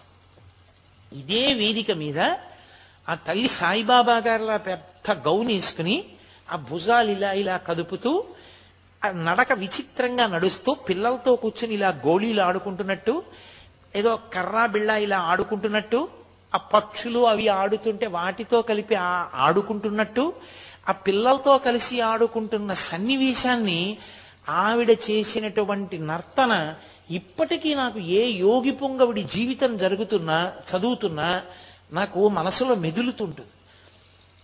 ఏ పాత్ర చేసినా సరే శ్రీనివాస కళ్యాణం చేస్తే స్వామి నేనుండ వైకుంఠమందు అని ఆ వెంకటేశ్వర స్వామి వారితో మొరాయించి శ్రీ మహావిష్ణువుతోటి అలకొచ్చి వెళ్ళిపోతానని చెప్పినప్పుడు ఎటువైపు వచ్చి శ్రీ మహావిష్ణువు అడ్డుపడ్డా సరే ఆ అలకతో వెళ్ళిపోయేటటువంటి సన్నివేశం ఆ భర్తతో కలిసి ఆవిడ పాచికలు ఆడేటప్పుడు ఆ వేదిక మీద పందెం ఏం పడిందో ఆ పందానికి ఏ గొళ్ళు నప్పారో ఎవరు ఓడిపోయారో ఎవరు గెలిచారో మనకేం తెలుస్తుంది. కానీ నిజంగా ఆవిడ ఆ పాచికలు వేసి బాగా పడింది పందెం అని ఇలా పొంగిపోవడం ఏదో ఓడిపోయినప్పుడు ఇలా అయిపోవడం. ఆ లాస్యం ఆ భావ ప్రకటనం పరదేవతానుగ్రహం ఉన్న వాళ్ళకి తప్ప సాధ్యం కాదు. శంకర భగవత్పాదులు సౌందర్య లహరిలో భైరవ భైరవి తాండవం గురించి మాట్లాడుతూ చెప్తారు. అంత అద్భుతమైన ఆంగికం అటువంటి నాట్యం అటువంటి లాస్య ప్రకటనం రెండు చెయ్యగలగడం అంటే అదొక అద్భుతమైన రీతి. నిజంగా అయ్య బాబోయ్ ఆ ఏనుగులు తరువుకొచ్చినటువంటి సన్నివేశంలో పద్మావతి పాత్రగా నటించిన చెట్ట చివర ఆ పసుపు కొమ్ములు దంపుతారు. ఆ పసుపు కొమ్ములు దంపినప్పుడు ఆ ఆడవాళ్ళందరూ కలిసి పాడుతున్నప్పుడు ఆ పాటలో ఆ కళ్యాణ వైభోగం ఆ గరుత్మంతుడేదో నిజంగా గరుత్మంతుడి మీదే ఎక్కి లక్ష్మీనారాయణులు వెళ్ళిపోతుంటే ఎలా ఉంటుందో అలా ఆ గరుత్మంతుడు నడవడం వాళ్ళు కూడా నడవడం ఆ సన్నివేశాలు హృద్యంగా చెయ్యగలిగినటువంటి కళాకారిణి. నేను వారితో ఒక మాట అన్నా పొద్దున్న. అమ్మా మీరు ఏదో జ్యోతిర్లింగానికి గత జన్మలో నియమం తప్పకుండా పట్టుతేని తీసుకొచ్చి అభిషేకం చేసి ఉంటారు. అందుకే అంత గొప్ప నటన వైదుష్యాన్ని పొందగలిగారమ్మా. అందరికీ సాధ్యం అవుతుందా అది అన్నాను. అటువంటి తల్లి అంత భక్తి ప్రపత్తులతో కాకినాడ పట్టణానికి వచ్చి పొద్దున్న కాసేపు నాతో మాట్లాడి కొంచెంసేపు ప్రసంగం వింటానండి నేను మాట్లాడతాను అని వచ్చారు. ఆవిడ పద్మశ్రీ బిరుదాంకితురాలు. దేశ విదేశాల్లో అపారమైనటువంటి ఖ్యాతి కన్న తల్లి. శోభానాయుడు గారి పేరు చెప్తే తెలియనటువంటి వాళ్ళు లేరు. ఆవిడ ఒక్క డాన్స్ రిసైటల్ ఇస్తే ఇప్పుడు హైదరాబాద్ పోలీస్ కమిషనర్గా ఉన్నారు కేఏ ఖాన్ గారు. ఆయన విశాఖపట్నం పోలీస్ డిపార్ట్మెంట్లో ఎస్పీగా ఉన్న రోజుల్లో ఆవిడ డాన్స్ చేస్తే ఆయన ఒక మాట చెప్పారు. నేను కాలేజీలో చదువుకున్న రోజుల నుంచి కూడా శోభానాయుడు గారి నృత్యం చూస్తుండేవాడిని. అని. అన్ని కోట్ల మంది ఆవిడ నృత్యాన్ని ఆరాధిస్తారు. అంత గొప్ప గురువు ఎంతమంది శిష్యులను తయారు చేశారు. అటువంటి స్థితిని పొందిన వ్యక్తి నేను ఏ పాటి వాణ్ణి? ఏవో పుస్తకాల్లో ఉన్న నాలుగు విషయాలు చదివి ఏవో కాలక్షేపానికి సాయంకాలం పూట సమయం వృధా అవ్వకూడదు అని చెప్పి భగవంతుడి గురించి నాలుగు మాటలు చెప్పి బతికేవాణ్ణి. కానీ నా మీద అంత గౌరవాన్ని పెంచుకుని మీరు చెప్పే మాటలు శ్రద్ధగా వింటాను అని ఆవిడ చెప్పినప్పుడు నేను చాలా తెల్లబోయాను. ఆవిడ అంత ప్రేమతో వచ్చి సభలో కూర్చున్నారు ఆవిడ మాట్లాడతాను అని అడిగినప్పుడు ఆవిడికి అవకాశం ఇవ్వడం మనందరి విద్యుక్త కర్తవ్యం. అంత గొప్ప కళాకారిణి. నేను నేను ఎప్పుడో పేపర్లో అనాలిసిస్ చదువుతూ ఒకటి చదివా. సచిన్ టెండూల్కర్లో క్రికెటర్ని చూస్తారు అందరూ. సచిన్ టెండూల్కర్లో ఉండేటటువంటి వ్యక్తిత్వాన్ని చూడరు. నూరవ సెంచరీ కొట్టవలసిన సమయంలో తొంభై నాలుగు రన్స్ దగ్గర అవుట్ అయిపోతే ముఖంలో ఏ విధమైన డిసపాయింట్మెంట్ లేకుండా చాలా సంతోషంగా హుందాగా బ్యాట్ పట్టుకుని వెళ్ళిపోగలిగినటువంటి ద్వంద్వాతీత స్థితిని పొందినటువంటి గొప్ప వ్యక్తిత్వం ఉన్న క్రికెటర్ అని రాశాడు. అలా అంత తారాస్థాయిలో కీర్తి గణించినటువంటి వ్యక్తి ఒక సామాన్యుడు చెప్పేటటువంటి ఉపన్యాసాలకి అంత శ్రద్ధ చూపించి ఆవిడ అంత భక్తి గౌరవాలతో వచ్చి కూర్చున్నందుకు ఆవిడికి నాకు హృదయపూర్వకమైనటువంటి కృతజ్ఞతాభివందనములను ఆవిష్కరిస్తూ ఇవాల్టి ప్రసంగాన్ని ఈ కారణం చేత త్వరగా ముగిస్తున్నాను. కానీ నాది ఒక్క కోరిక నా ఎడం వైపు ఉన్న సంభారములను చూస్తే నాకు కించిత్ భయంగా ఉంది. సుబ్బారావు గారు ఎక్కువ అస్త్రాల్ని సామాన్యమైన వీరుడు తట్టుకోలేడు. అలా వాటిని నా మీద మాత్రం మీరు దయచేసి ప్రయోగించవద్దు. ఈ మాటలు చెప్తూ ఇవాళ ఉపన్యాసాన్ని పూర్తి చేస్తున్నాను.